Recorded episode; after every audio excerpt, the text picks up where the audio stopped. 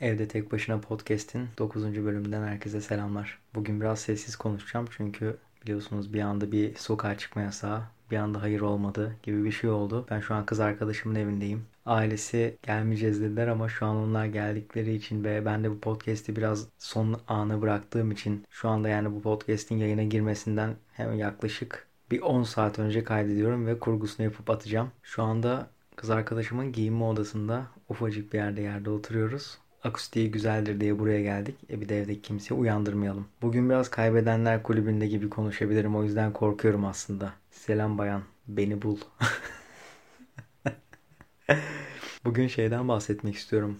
Hazırda demişken. Bu son iki haftadır çok acayip ya. Mesela sabah uyandım bir tweet attım. Arkadaşım bana dedi ki Sözcü'de haberin çıkmış diye. Çok enteresan. Sokağa çıkma yasağı ilan edildi. Daha sonra geri çektiler. Benim aklımda hemen şöyle bir imaj oluştu. Maraş dondurmacısının Japon turiste ver, verip verip geri çektiği Maraş dondurması görüntüsü aklıma geldi. Ben de öyle bir gif paylaştım. Sonra baktım Sözcü bunu sosyal medyada olay oldu diye alıp tweetlerin arasına benim tweetimi de koymuş. Bence gelmeliydi ya sokağa çıkma yasağı. Çünkü insanlar resmen birbirlerine hediye gibi virüs taşıyorlar artık. Hani sanki gelirken arıyorlar ve size korona getireyim mi ya? Barış da ister mi korona sorsana. Biraz da isterse ona getireyim. Çünkü önemli noktalardan geçeceğim. Mesela tramvaya bineceğim. Daha sonra Marmara'ya aktarma yapacağım. Orada bayağı korona vardır yol üstünde. İstiyorsanız size de getireyim yani. Bu arada Trump Twitter'ı kapatmak istiyor. Trump Twitter'ı niye kapatmak istiyorsun abi? Yani ben şunu düşünüyorum. İyi ki bir tweetim 260 retweet'i geçti. İyi ki bir de yazdığım bir şey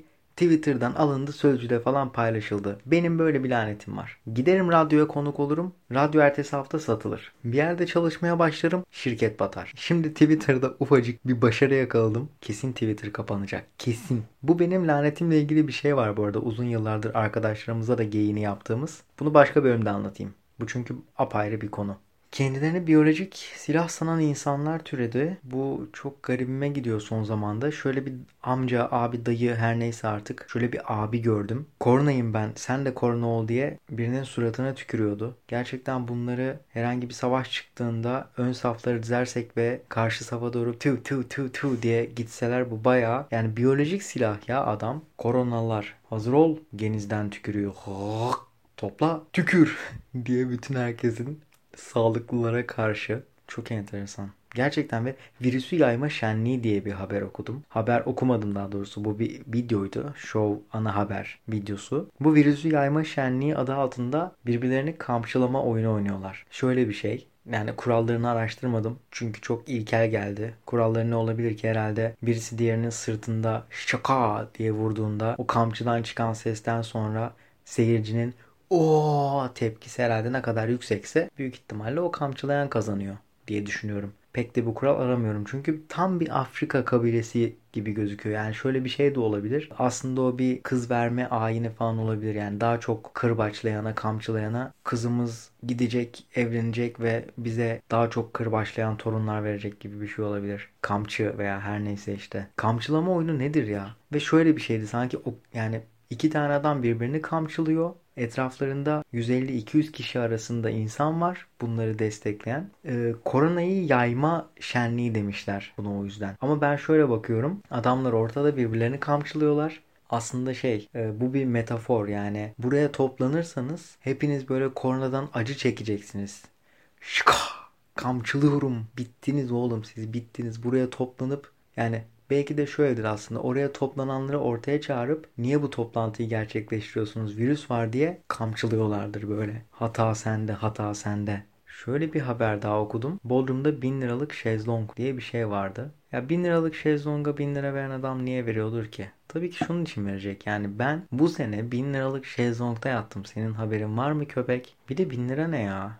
1000 lira benim tatil planım. Ben 1000 liraya göre tatil yapıyorum. O da mesela 1000 liraya göre şey yani diyor ki 52 bin lira tatile gelse e, 1000 lira zaten şezlonga gider. Yani kalacak yer olarak 1000 liraya geçmemeye çalışsam 5 günde benim için iyi olur yani kalma parası olarak. O şezlongda yani bana mesela şezlong 1000 lira deseler e, şezlongda mı kalacağız diye düşünürüm. Arkadaşlar müthiş bir şezlong buldum. 5 kişi gidersek günlük kişi başı 200 liradan harika bir şezlongda kalabiliriz. Bir hafta bir ucuna sen oturursun, bir ucuna ben otururum. Müthiş bir şezlong. Tahta hem de üstünde muşamba var. Gündüz de ısınıyor böyle sıcak sıcak. Gece de sıcak sıcak uyuruz. Bir yandan da eser pöfür pöfür. Yani ülkenin durumu belli. Belli ki bunu bir reklam için yaptılar gibi düşünüyorum ben. Bin lira şezlong mu olur ya? Hakikaten çok saçma. Yani bir şeyin pahalı olup olmaması cebindeki parayla alakalı mı? Ben hiç sanmıyorum böyle bir şey olduğunu. Mesela herhangi bir barda, herhangi bir içeceğin yani bakkalda 10 lira olan, kaldı 8 lira olan falan bir içeceğin fiyatı herhangi bir barda 30 liraysa bu pahalıdır abi.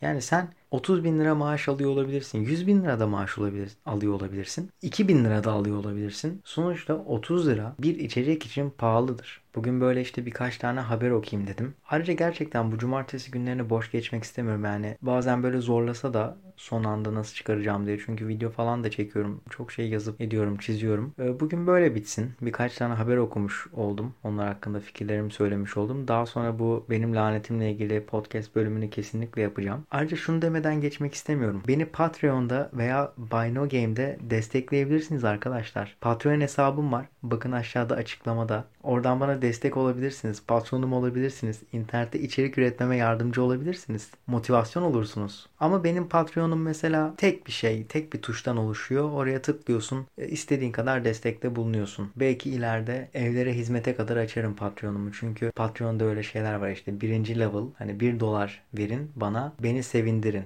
2 dolar verin. Hem sevindirin hem size teşekkür edeyim. 3 dolar verin. Sevindirin teşekkür edeyim. Bir de çayınızı içeyim. Ama daha sonra işte 100 dolar verin. Adınızı göğsüme dövme yaptırayım. İşte her stand-up'tan önce tişörtümü çıkartıp parmağımla sizin isminizin olduğu yerdeki dövmeyi gösterip bu adam olmasa, Patreon'daki bu patron olmasa ben buralara gelemezdim diye haykırıp belki bir 30 saniye kadar ağlayıp sizin adınıza haykırırım gibi şeyler olmayacak Patreon'umda. Patreon'umda. Bunu da söylemek biraz zor.